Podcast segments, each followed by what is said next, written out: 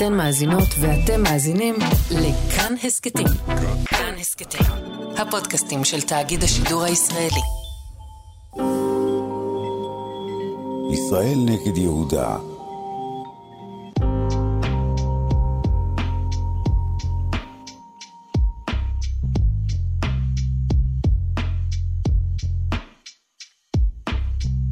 אלה ימים סוערים, ונראה שהקיטוב נמצא סביבנו כמעט בכל תחום. יכול להיות שאנחנו מתקרבים לרגע הזה שבו הכל עלול באמת להתפרק? אחרי 75 שנה, האם ייתכן שזה נגמר?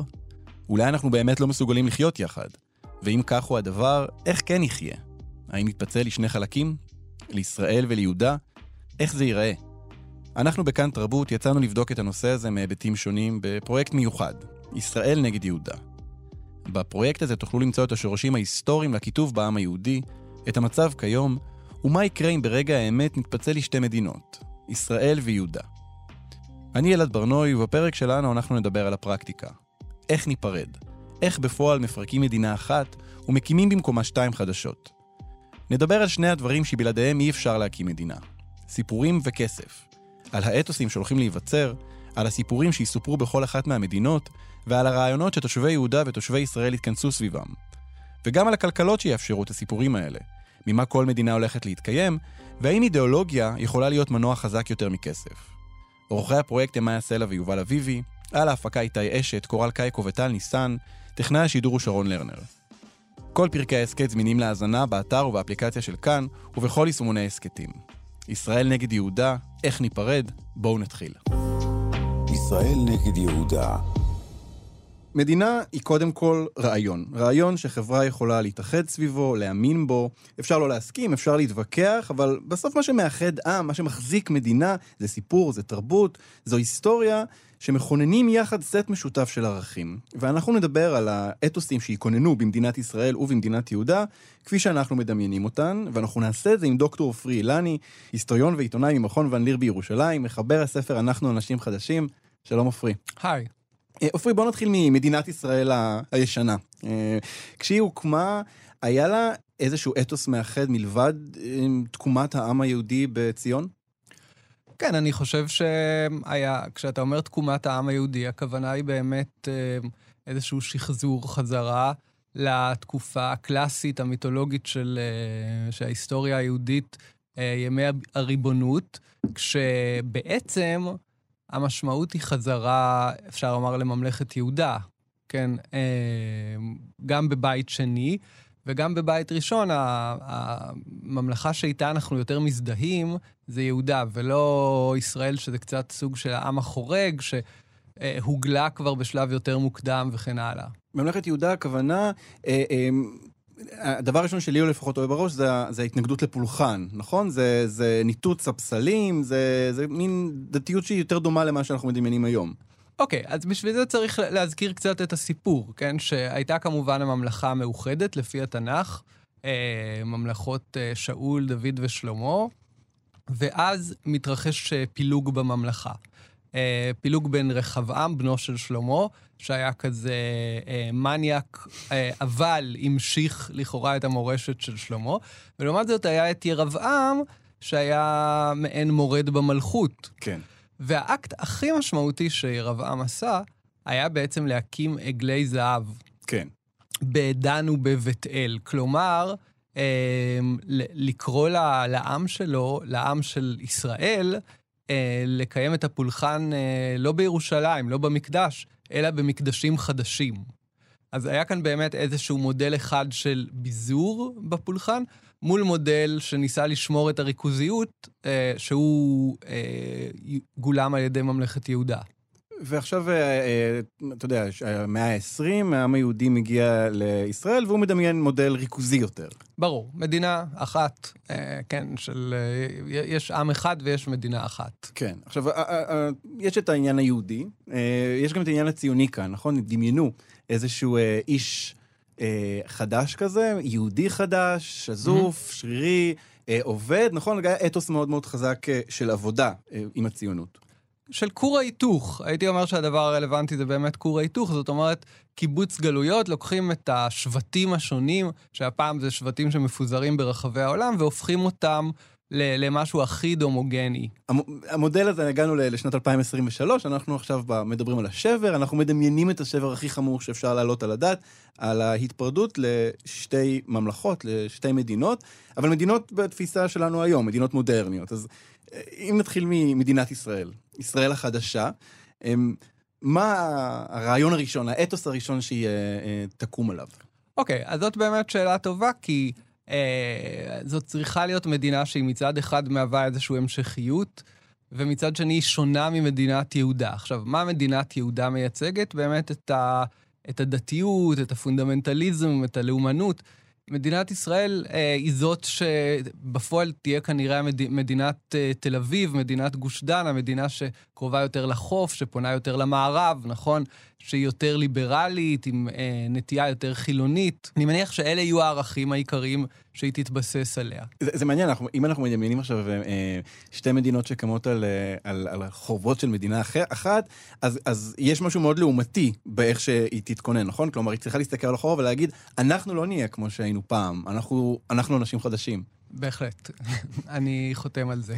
הלעומתיות הזאת תהיה אה, אה, ביחס, נגיד, לישראל של היום, אז ידברו על, על מה שהיה כאן, על, על רבנות, על כפייה דתית, על הדתה, כל הדברים האלה, אלו בטח יהיו מיתוסים מכוננים ב, ב, במדינת ישראל החדשה. אז זהו, אז באמת, אם אנחנו חושבים, הרי מה בכלל, למה בכלל שווה לחשוב על, ה, על הרעיון הזה של היפרדות? זה רעיון שיש בו הרבה בעיות כמובן, כן?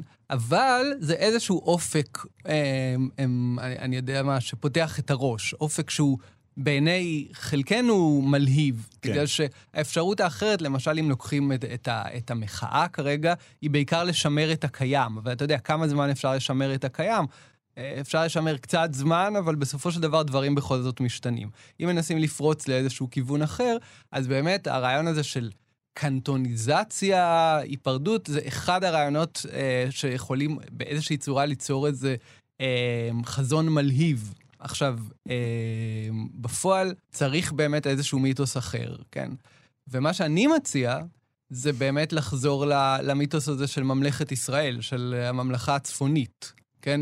אה, כלומר, אם כבר מחפשים משהו שהוא מצד אחד בתוך המורשת שלנו, אבל גם שונה, אז דווקא הממלכה הזאת שהוקמה על ידי ירבעם, שנחשבת למעשה מאוד מושמץ בתנ"ך. ואתה יודע, התנ"ך נכתב מתוך אה, פרספקטיבה מסוימת, מתוך אידיאולוגיה מסוימת של קבוצה מסוימת, שזה, שבאמת היא הרבה יותר אה, שייכת לממלכת יהודה.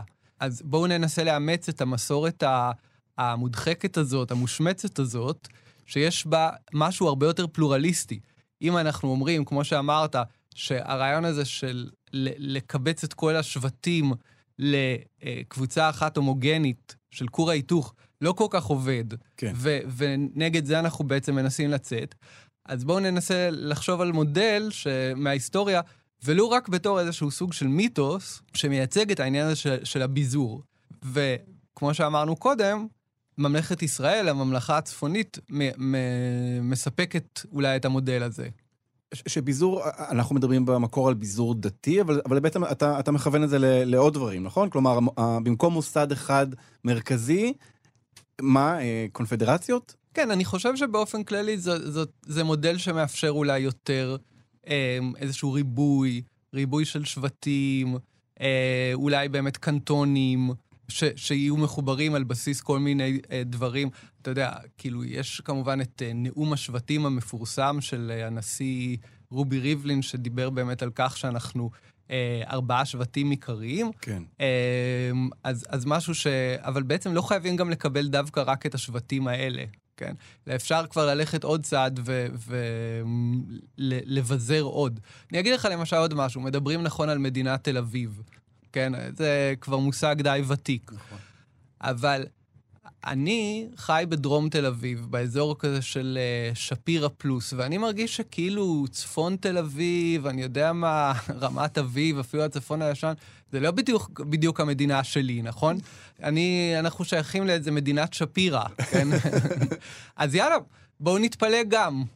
אבל, אבל זה, זה הרי חייב להיות משהו ש, שאפשר להתאחד סביבו. כלומר, גם, גם אוכלוסיית צפון תל אביב ודרום תל אביב, אה, יכולות באיזשהו אופן להתאחד סביב משהו. ואם נגיד עכשיו אומרים, אוקיי, התפרדנו אלה, לשני, אה, לשתי מדינות, מדינה אחת, אני מניח שהיא תהיה מדינה יותר אה, ליברלית, נכון? זאת תהיה מדינת mm-hmm. ישראל, אה, ומדינה אחת יותר שמרנית, ו, ואז שם האתוס שאנחנו נתאחד סביבו, או הערך שלנו נתאחד סביבו, אם, אם נוכל, הוא בטח יהיה זה, נכון? יהיה ערכים של אה, שוויון, פלורליזם, אה, אה, זכויות להט"ב, נכון? כן. כל, כל הדברים ש, שהיום מדברים עליהם במחאה.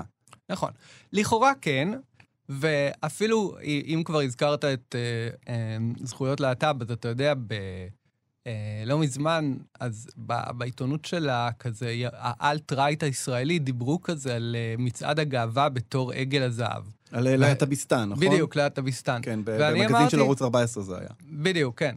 ואני אמרתי, אוקיי, אם, אה, אם מדברים ומציירים שם את עגל הזהב בתור מצעד הגאווה, בואו נלך על זה, כן? אולי באמת אפשר לראות במצעד הגאווה איזה חג לאומי של אה, מדינת תל אביב, או של אה, ממלכת ישראל, כן? אה, לעומת ממלכת יהודה. כמובן שזה לא יהיה אה, במובן הזה רק חג אה, של להט"בים, כי יש גם אנשים אחרים, אבל אפשר לראות בזה, איזה, להרחיב את זה קצת, לסוג של חג שמייצג פלורליזם. הרי בתל אביב, אה, בלי לעשות יותר מדי אידיאליזציה לתל אביב, אבל, אבל באמת דגל הגאווה הפך להיות איזה מין סוג של דגל של תל אביב גם קצת. רואים את זה סביב אירועי הגאווה. יכול להיות שכל מיני בתי עסקים שמים את זה רק בשביל להביא ת, תיירים גייז, אבל אה, נראה שהדגל הזה מייצג קצת יותר ממה שהוא. אז אני אומר, אוקיי, אפשר להפוך ולהרחיב את מצעד הגאווה למעין חג, אה, חג לאומי, כמו שירבעם, כן, אה, הקים את, ה, את הפולחנים mm. והעגלים משלו. כמובן בסוג של אנלוגיה. כן. זה מה שאני מתכוון. זאת אפשרות אחת, אבל צריך לזכור איזושהי בעיה מסוימת שיש עם המודל הזה של המדינה, מדינת ישראל הליברלית, כן? הרי יש כאן למשל גם את הפלסטינים. זאת אומרת, נמצאת על הפרק גם איזו מדינה שלישית שמדברים עליה כמה זמן, כן, כן שזה המדינה הפלסטינית. אה, והם לא, לא בדיוק רוצים להשתייך לצד הזה או לצד הזה. גם, לא גם כל תלוי, כך שאלו אותם. גם תלוי על מי אנחנו מדברים. הם מדברים על, אה, על, על אתה יודע, הפלסטינים אזרחי ישראל, שגם שם נשאלת שאלה לאיזה מדינה ירצו להצטרף, למדינה ליברלית, למדינה שמרנית, וכמובן, כל אה, אה, שאר הפלסטינים שנמצאים כרגע במצב מדיני מין ביניים כזה, לימינלי כזה. בדיוק. אז יש בעצם כל מיני קבוצות, ואם נחשוב על זה, אפשר להרחיב עוד ועוד.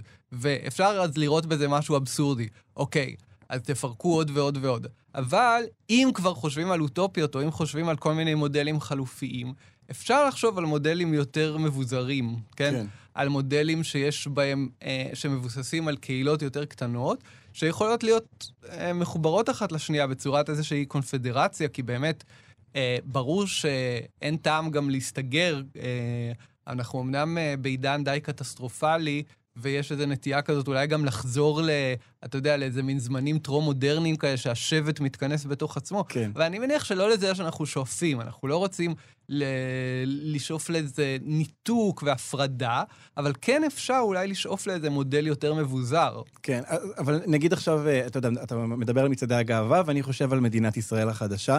יהיה צורך בכלל במצעד גאווה שם? כלומר, זה, זה, אתה יודע, זה כבר יהיה, כל הזכויות יהיו מכוננות ברחוק, יהיה שוויון אה, זכויות ללהט"בים, אני מניח, יהיה נישואים אזרחיים, כאילו מין חלום אזרחי כזה, בשביל מה היה צריך מצעד גאווה בכלל? טוב, אבל אתה יודע, אה, אנחנו, מי שמכיר את קהילת הלהט"ב יודע. שיש גם הרבה פיצולים פנימיים למשל, כן?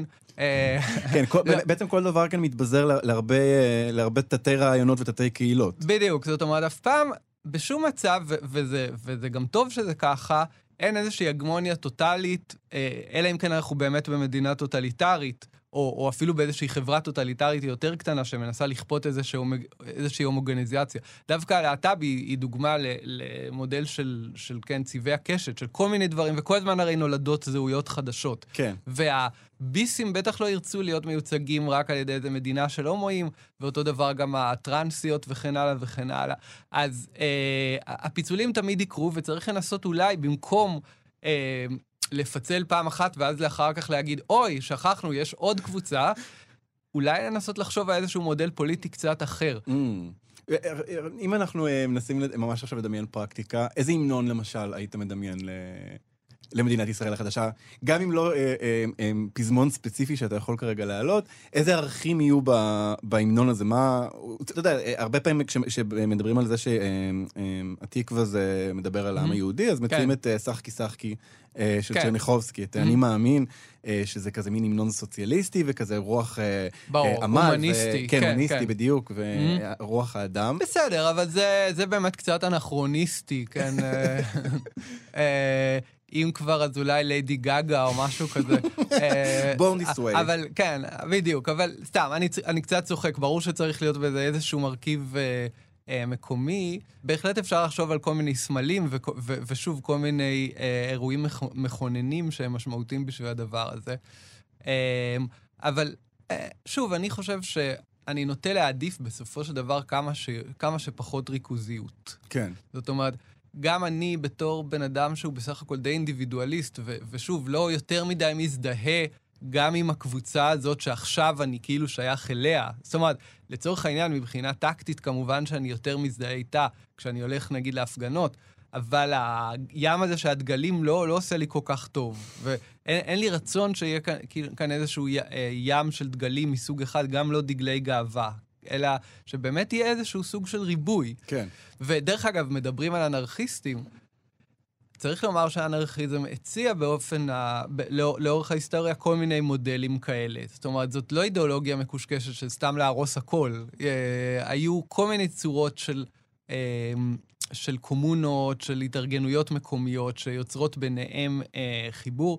יש למשל איזשהו ספר שיצא בשנות ה-80 שנקרא בולו בולו, Mm. אה, שהוא מעין אה, אוטופיה אנרכיסטית שמבוססת על אמ, סוג של אמ, אשכול כזה של, של קהילות קטנות, של, שבכל קהילה היא מספיק קטנה כדי שכולם יכירו את כולם, וכל אחת מהן באמת מאוחדת יותר על איזשהו בסיס של תרבות. מה לגבי יהודה? אמ, אתה יודע, אנחנו דיברנו על ישראל, אה, כן. אה, יהודה, איכשהו קצת יותר קשה לדמיין את זה, נכון? הדבר הראשון שואל על זה מין תיאוקרטיה דתית כזו, נכון? אבל איזה את- אתוס יכול להיות שם שמצליח לאחד מדינה? טוב, כן, הוא, אני לא יודע אם כל... אולי דווקא קצת יותר קל לדמיין את זה, כי, קל. כי זה בערך מה שדברים הולכים אליו עכשיו. ברור שעל פניו זאת כאילו באמת המדינה של ירושלים וההתנחלויות, אה, מדינה דתית, לאומית וחרדית, למרות שכמובן גם כאן יש הרבה ניגודים פנימיים. יש חשש שזאת תהיה מדינה אה, ענייה ו- ו- ומאוד אה, פונדמנטליסטית. ככה זה מופיע גם כבר בכל מיני אה, דיסטופיות בספרות העברית, כמו למשל השלישי של אה, ישי שריד, כן. שבאמת מתארת אה, מעין אה, מדינת יהודה שבה הקימו מחדש את בית המ- המקדש, קורבנות, אבל כן, זה fun, בית המקדש, קורבנות, אה, אתה יודע, חגיגה זה... אה, עם ישראל אוהב גם להיות ביחד, אנשים יעלו לרגל. גם ישי שריד אמר שכמו שהוא מכיר את הדברים בישראל, יכול להיות שאנשים מאוד יאהבו את זה. זאת אומרת, העניין הזה שאנחנו רואים את הקרבת הקורבנות בעבודת הקורבנות לכאורה כמשהו, אוי ואבוי, אתם כן. מדברים על עבודת הקורבנות. אפשר לדמיין את זה כאיזשהו סוג של אה, חגיגה כזאת, ש... שאנשים דווקא מאוד התלהבו ממנה. גם, כן. אתה יודע, אני חושב כזה על, על, על תרבות אנדרגראונד, ותרבות אנדרגראונד נוצרת הרבה פעמים בדיוק במקומות האלה. נורא קל לחשוב למשל על, דיברנו על מדינת תל אביב, על סצנת הסמים בתל אביב, זה דבר שהוא כזה נורא נורא קל לדמיין אותו, להעלות אותו על הדעת, בתאי שירותים, בברים ומועדונים, אבל אני מניח שגם ביהודה תהיה סצנת סמים מסוימת, גם ביהודה תהיה סצנת אנדרגראונד מסוימת. כן, טוב, מור ולבונה, כל מיני uh, סמים במובן, דרך אגב. היותר uh, עתיק, היותר מקראי, שזה, שהכוונה באמת לבשמים וכן הלאה, לצמחי בושם. אבל אגב, אתה יודע שגם אצל נוער הגבעות ובשטחים אומרים שתרבות הסמים אה, די חוגגת. כן. אה, די, די, די משגשגת, אז בהחלט זה לא עניין רק של אה, חופי הים התיכון. כן. אה, עופרי, אנחנו, אנחנו צריכים לסיים, אבל אה, אני אשאל אותך כזה שאלה רצינית לסיום. אתה, אתה חושב ש, ש, שדבר כזה יש לו באמת, אה, חז, כאילו זה חזון שעלול אה, להתקיים? הוא יכול? יש לו היתכנות אה, באמת? תראה, אני חושב שזה זה נראה מאוד דמיוני והזוי, ועם זאת, כמו שהרצל אמר, אם תרצו אין זו אגדה. עכשיו, כמו שאמרתי אה, בהתחלה, בסופו של דבר, אה, בתוך התקיעות והמבוי הסתום שאנחנו נמצאים בו, זה אחד החזונות היחידים שמציעים איזשהו כיוון לפתרון. אז אני לא יודע אם זה יתממש, אבל אני בהחלט חושב ש, שזה ייתכן שבשנים האחרונות אנחנו נשמע את זה כרעיון שהוא מדובר באופן יותר ויותר רציני. אולי תיווצר איזושהי מפלגה שתתכנס סביב הדבר הזה, אולי יהיו באמת אנשים שפשוט ייקחו את הדבר הזה מאוד ברצינות, ו- וזה אני בהחלט חושב שזה, שזה תסריט אפשרי. האם זה באמת בסוף יתממש? אין לדעת, זה תלוי בכל מיני uh, קונסטלציות, וכמובן יש הרבה הרבה uh, מכשולים. אה, האמת שמעניין לחשוב על, על מפלגה שתרוץ בשנים הקרובות ותקדם או את יהודה או את ישראל. או מפלגה אחת שת, שת, שתתמוך בפיצול הזה, זה גם דבר שיכול לקרות. זה תלוי גם במה שקורה בשאר העולם, גם בארצות הברית הליברלים מדברים על לפרוש אם טראמפ ינצח, הרפובליקנים מדברים על לפרוש אה, אם הדמוקרטים ינצחו, וככה ב, בהרבה מקומות בעולם. כן, תקופה, אה, תקופה מעניינת אה, לחיות בה. דוקטור עופרי אילני, היסטוריון ועיתונאי ממכון ון ליר בירושלים, מחבר הספר אנחנו אנשים חדשים, תודה רבה לך על השיחה הזאת. תודה רבה, אלעד. ישראל נגד יהודה דיברנו על האתוס, אבל בשביל ערכים, בשביל אידיאולוגיה, צריך כסף. מדינת ישראל היום אה, מנסה לענות על הצרכים של מגוון באמת רחב של אוכלוסיות, מעובדי הייטק ועד אה, משפחות מרובות ילדים בתמיכת הרווחה, אבל איך זה הולך לעבוד בשתי כלכלות נפרדות? ממה כל כלכלה הולכת להתפרנס? אה, ואיזה חשיבות תהיה לדבר כמו משאבי טבע? מי שיענה לנו על כל השאלות האלה ואחרות הוא דוקטור אלי קוק, היסטוריון של הקפיטליזם באוניברסיטת חיפה. שלום אלי. שלום. יש תקדימים היסטוריים למדינה שמתפצלת לשתיים, זה דבר שקיים. אה, העניין הכלכלי הוא, הוא, הוא עומד לדיון, זה, זה כמו כאילו בגירושים שמתלבטים האם שווה לנו להיפרד כדי, כדי לשמור על הכסף. אז, אז קודם כל אני אגיד ש... כשהפיצולים האלה קרו, בדרך כלל היה מלחמה אזרחית נוראית לפני זה, אז זה, זה דבר אחד. Uh, דבר שני, אני אגיד שאני רוצה לספר סיפור שלפני כמה זמן הוזמנתי לרטריט uh, של התוכנית לחשיבה רציונלית באוניברסיטה העברית, הם עשו רטריט בנצרת, וכמו השם זה כזה חבר'ה די אה, ניאו-ליברלים, שזה מאוד יפה שהם הזמינו אותי, והיה בסוף כזה דיון כזה על העתיד של הפוליטיקה, והכל היה סביב תוכנית הקנטונים, הם ממש נכנסו לזה, mm. שם זה היה ארבעה קנטונים, היה את הקנטון של הערבים, היה את הקנטון של המתנחלים, היה את הקנטון של החרדים והיה את הקנטון של הליברלים. תהיתי מה קורה עם, ה, עם המזרחים וכולי, אבל זה משום מה אף אחד לא רוצה לדבר עליהם כנראה, זה לא קיבלו קנטון, אבל מהר מאוד הצלחת להבין מה מושך כל כך אה, את החבר'ה שהיו בתוך הקהל התוכנית הזאת, וזה היה שהם ישלמו פחות מיסים. כאילו זה, זה, זה הדבר שהדליק אותם. אה, וואו, אפשר אה, אה, לפרק את מדינת הרווחה, נשלם הרבה פחות מיסים, ואגב, צריך גם להבין כאילו, אפשר, יש היגיון, ב, לצערי הרב, בתור איש שמאל, אני יכול גם להבין אותם במובן הזה שבתור מישהו שנלחם כל הזמן עבור הסוציאל דמוקרטיה, זה מאוד ברור לי שאני מדבר עם הייטקיסטים וחבר'ה האלה, אה, קשה לי מאוד להגיב לשאלה, רגע, אלי, עם כל הכבוד, אתה בעד כאילו מדינת רווחה, אבל כל הכסף הולך לחרדים ולמתנחלים וכולי, ובמובנים מסוימים כמובן צודקים. אז אני כל, כל רק רוצה להגיד, לפני שאני אכנס, וזו באמת שיחה מרתקת ואני מת להיכנס לזה, האנשים שבאמת דוחפים לדבר הזה, בעיקר, בעיקר פשוט אה, רוצים שיהיה להם יותר כסף בכיס, כלומר בעיניי mm. אלה תוכניות קפיטליסטיות ניאו-ליברליות. אתה יודע, שמנו קודם את האתוס לפני, ה, לפני הכסף, אבל במציאות זה בדרך כלל לא עובד ככה. במציאות בדרך כלל מה שמכתיב את היום-יום זה מציאות כלכלית. זהו, באתי להגיד, כששמעתי את השיחה המרתקת שלך עם עופרי אילני, אז בתור היסטוריון של הקפיטליזם, כשאנחנו שואלים מה זה מדינה, אנחנו מדברים קודם כל על דברים כמו מיסוי. כלומר, ההגדרה של מדינה זה בעצם היכולת שלך אה, לארגן קבוצה של אנשים, ואו לכפות עליהם, או לגרום להם להסכים שבעצם יש פה איזושהי זהות משותפת או משהו, שאני מוכן לקחת, אה, לא יודע, איזשהו אחוז מסוים מההכנסות שלי ולוותר עליהם בתמורת איזשהו פרויקט רחב יותר. אז מיסוי בעיניי זה עניין קריטי פה, זה, זה ממש ההגדרה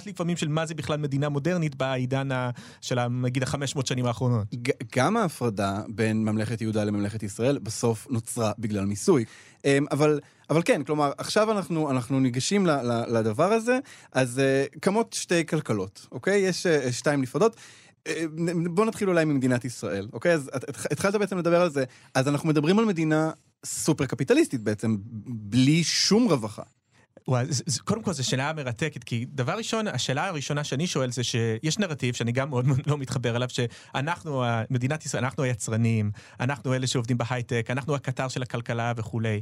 ובזמן הקורונה אני חושב שראינו מי העובדים החיוניים באמת. ראינו שפתאום לא הייתי צריך נורא את המתכנת שיתקן את האלגוריתם כדי שהפרסומות בגוגל יגיעו בעשירית שנייה יותר מהר, אלא הייתי צריך מישהו שהוא נהג המשאית, ומישהו שישים את האוכל על השולחן, כן. ומישהו וכולי. אז, אז במובן הזה אני חושב שזה די ברור שהייטקיסטים עדיין יצטרכו מישהו שינקה את השירותים, ומישהו שיהיה את הנהג אוטובוס, ומישהו, ומאיפה האנשים האלה הגיעו? כלומר, כלומר, זה אחת הבעיות בעיניי בכל התוכנית הזאת. לדעתי, אם תשאל את החבר'ה האלה, כמו האלה שהיו בכנס, אה, אין בעיה, הם פשוט יהיו מהגרי עבודה כאלה, אה, שיגיעו מיהודה, כן. אה, בלי שום זכויות סוציאליות, בלי שום זכויות רווחה, לא אזרחים. לי זה הכי מזכיר דובאי, האמת. בדיוק מה זה שרציתי חלום של להגיד. דובאי. בדובאי מדובר על, אה, על אוכלוסייה מהעשירות בעולם, ובעצם כל מעמד הפועלים הוא, הוא עובדים זרים שהם חיים באיזה מין עבדות מודרנית, נכון? ככה אני מדמיין את זה. כלומר, אם תשאל אותי איך זה ייראה, אז אה, זו שאלה, כי הזכירו פה כמובן את העניין הפלסטיני שהוא גם קריטי, אבל אני מניח שיהיו פה ככה גם מהגרי עבודה מיהודה וגם מהגרי עבודה אה, מהאזורים הכבושים של יהודה, אני מניח עדיין מחזיק בהם, לא יודע, אבל כן, כלומר שהם בסופו של דבר ייכנסו ליום אחד, לא יודע, לעבוד במדינת ישראל ואז ילכו, אבל אה, זה לא... אבל, אבל לא יכול להיות ש- שייווצר כאן, ייווצרו תחומי עבודה חדשים באיזשהו אופן, או, או מעמדות חדשים? לא, זו שאלה טובה, אני, אני חושב על עצמי נגיד, קודם כל, אני חושב על יוקר המחיה בישראל, במדינת ישראל הזאת, שאתה יודע, מדינה של רק של הייטק, שהיא גם התקטנה מאוד, כאילו, כאילו, אתה יודע, אני חושב שיהיו הרבה אנשים, שאם אתה לא עובד בהייטק, איך בדיוק תקנה דירה אם כאילו כן, כולם כן. הייטקיסטים חוץ ממך? אז uh, כל מיני עניינים כאלה גם וכולי, אז, uh, אז במובן הזה כן, יהיו מעמדות, זה בטוח. אה, אבל, אבל, אבל זה לא תהיה מדינה של, רק של הייטק, כלומר צריך גם לזכור את זה. נכון, אנחנו, אנחנו. הולכים על, ה, על, ה, על הקצה, אנחנו הולכים על, ה, על הסמל. אז הסמל של המחאה הרבה פעמים זה באמת אה, הייטקיסטים, אבל זה לא יהיה רק הייטק. יש המון אנשים שהם יהיו חלק ממדינת ישראל החדשה, והם נגיד שייכים היום אה, למעמד, אה, מעמד פועלים רגיל, מורים, למשל, אה, מעמד היצירתי. אה, אתה יודע ש, ש, שגם קל לדבר עליו, אה, זה מעמד שנהנה כאילו מאיזשהו הון סימבולי, אבל הוא יהפוך להיות במידה רבה המעמד הנמוך אה, מבחינה כלכלית. אנשים שמרוויחים היום אה, אה, 7,000 שקל, אה, או, או מורים, או אה, כל ה... מי שאנחנו לא מדמיינים אותו כשאנחנו אומרים ישראל השנייה, אבל עדיין זו אוכלוסייה די רחבה, הם יהפכו להיות העניים אה, במדינה הזאת.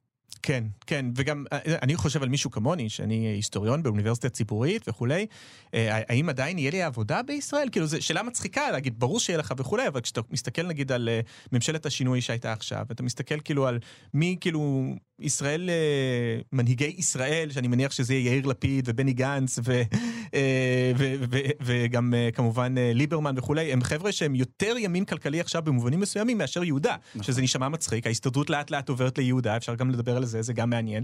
אז אני לא בטוח, אה, החלום הרטוב שלהם, כלומר, התוכניות הכלכליות של פורום קהלת, הם במובנים מסוימים מתאימים יותר לישראל מאשר ליהודה. נכון. ולכן מה קורה לי עם האיגוד עובדים שלי שגורם לי, אה, תודה לאל, להיות אה, חיים, חיים אה, של מעמד בינוני?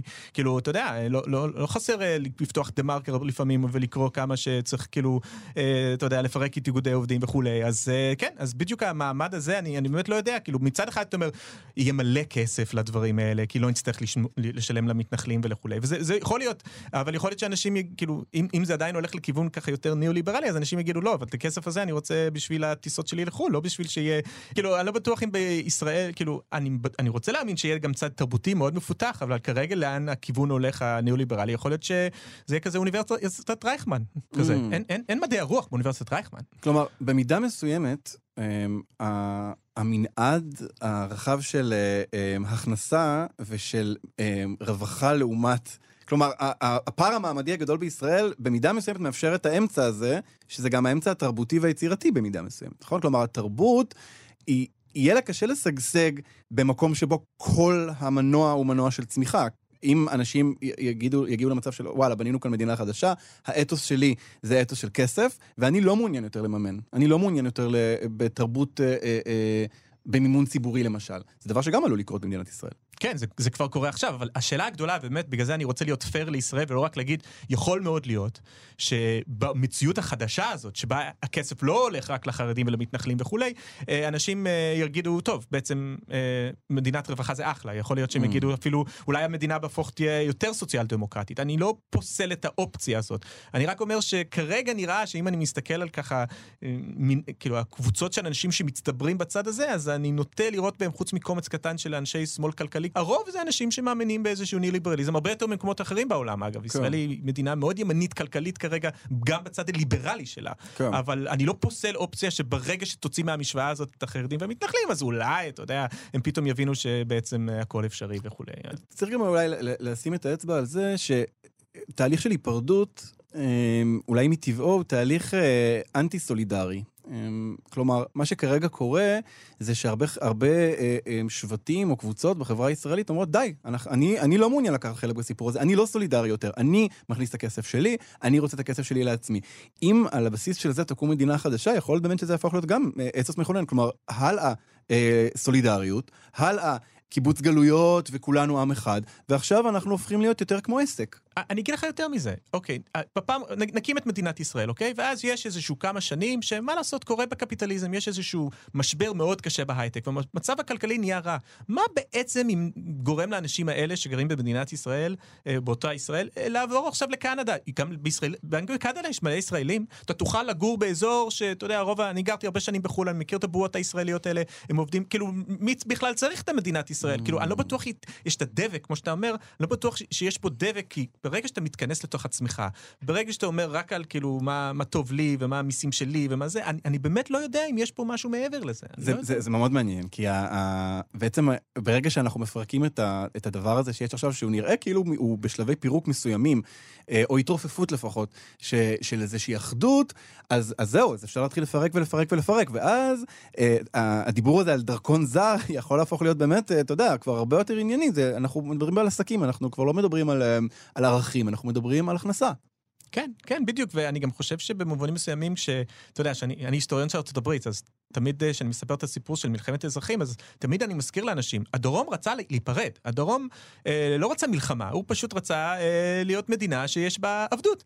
וזה הצפון שבעצם אמר, לא, אנחנו לא נפרדים. והשאלה שההיסטוריונים צריכים לענות עליה בארצות הברית זה למה פרצה מלחמת האזרחים, אחת, למה היה כל כך חשוב לצפון, לאברהם לינקן ולכל החבר'ה האלה להשאיר את הגזענים הלבנים ובעלי עבדים וגם את כל השחורים, מי רוצה את השחורים? הרי אפשר להבין את ההשוואה פה לישראל היא די ברורה, והסיבה בסופו של דבר, אני רוצה להאמין, אתה יודע, אני רק היסטוריון, אבל אני חושב שאם תשאל אותי, הסיבה העיקרית היה בדיוק זה. כלומר, איפה זה נגמר? אז כאילו, אוקיי, אז, אז אחרי זה מיין תעזוב, כי לא מתאים לה, אה, אתה יודע, מדיניות אה, מכסים של קליפורניה, או כאילו, אתה יודע, אז, אה, אז אני חושב שכן, כאילו, במובן מסוים יש פה איזושהי סכנה של איזשהו עוד התפוררות, ועוד התפוררות, ועוד התפוררות, ועוד התפוררות.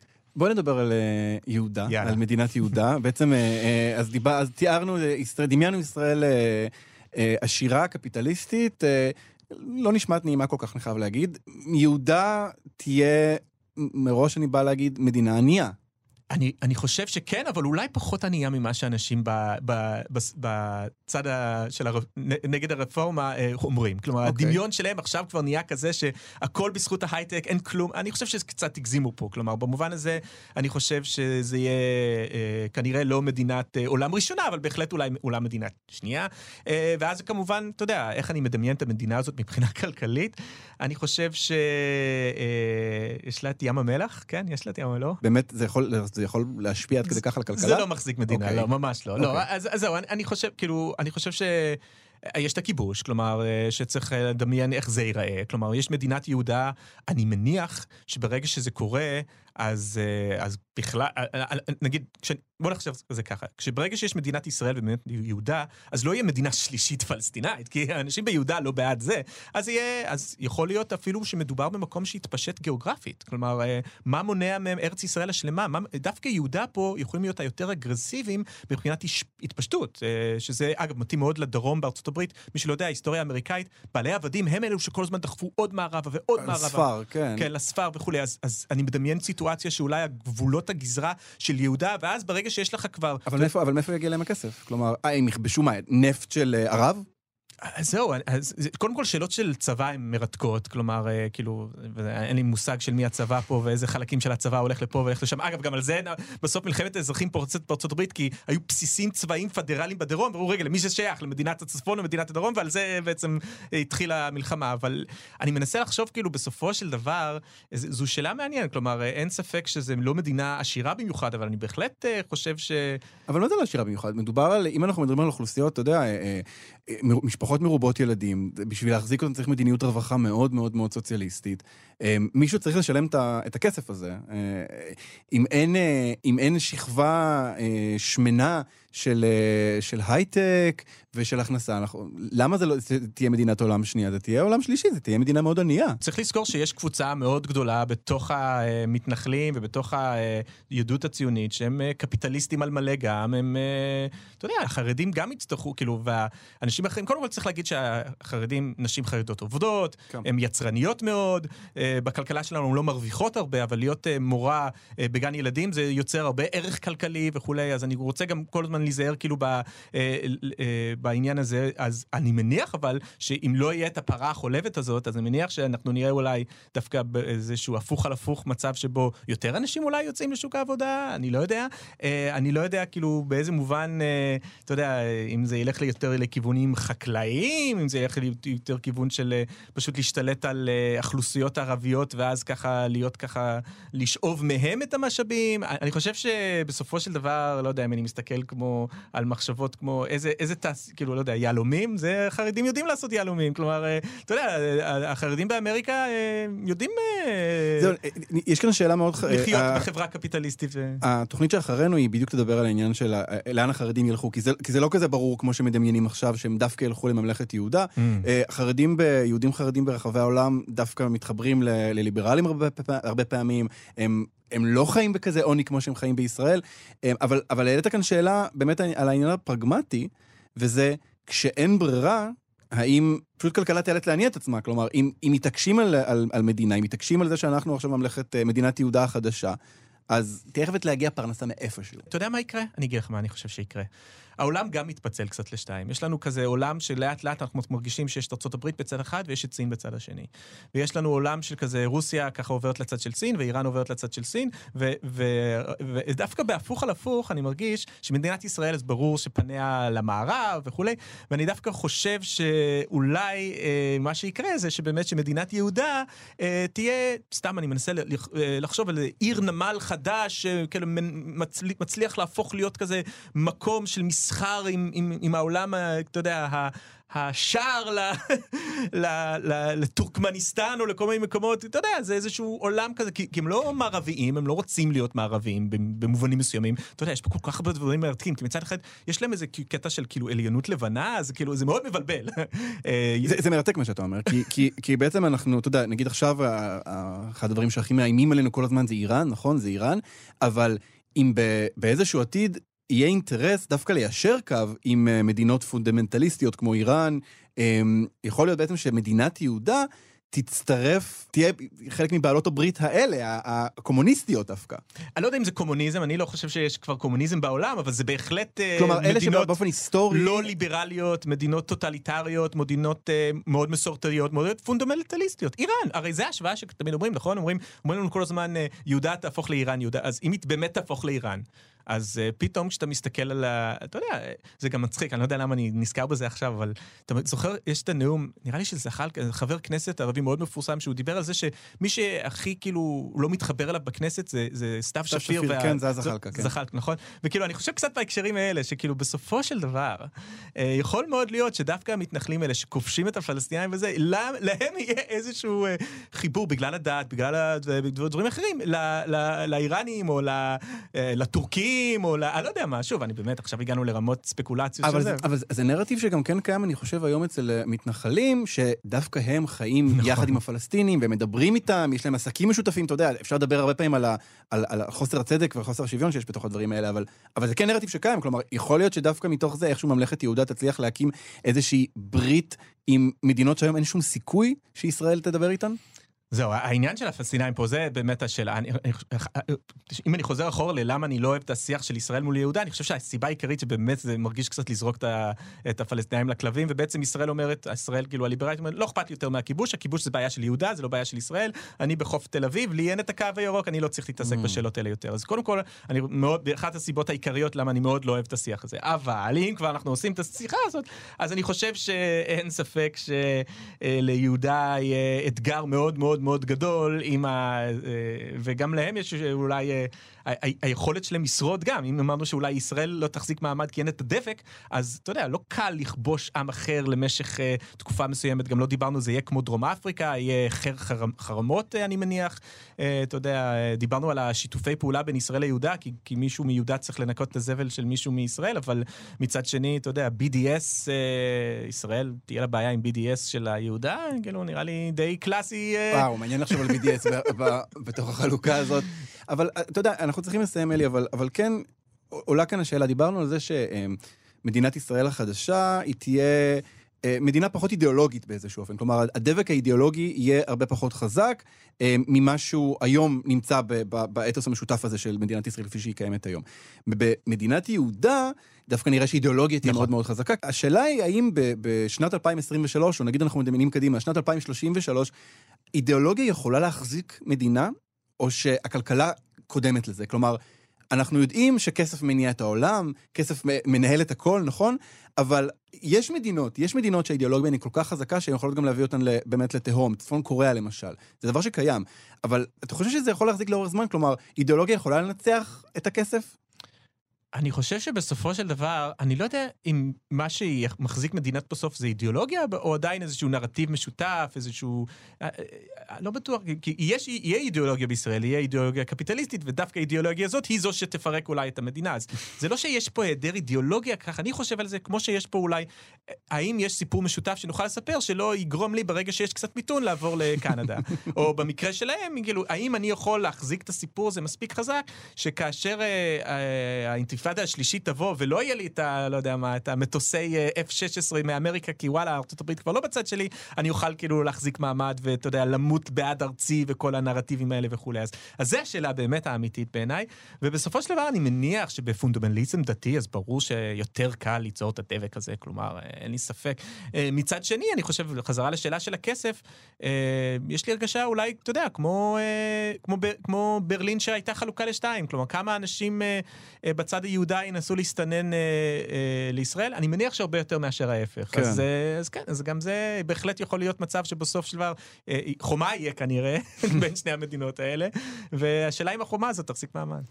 אה, טוב, אה, אין דרך לסכם את זה אחרת מנחכה ונראה. כן. אה, דוקטור אלי קוק, היסטוריון של הקפיטליזם באוניברסיטת חיפה, תודה רבה לך על השיחה הזאת. תודה לך. ישראל נגד יהודה. עד כאן הפרק שלנו בפרויקט ישראל נגד יהודה. את כל פרקי הפרויקט תוכלו למצוא באתר ובאפליקציה של כאן ובכל יישומוני ההסכתים. תודה לעורכי הפרויקט מאיה סלע ויובל אביבי, תודה לאיתי אשת, לקורל קייקו ולוטל ניסן על ההפקה, תודה לטכנאי השידור שרון לרנר, אני אלעד ברנוי, להתראות.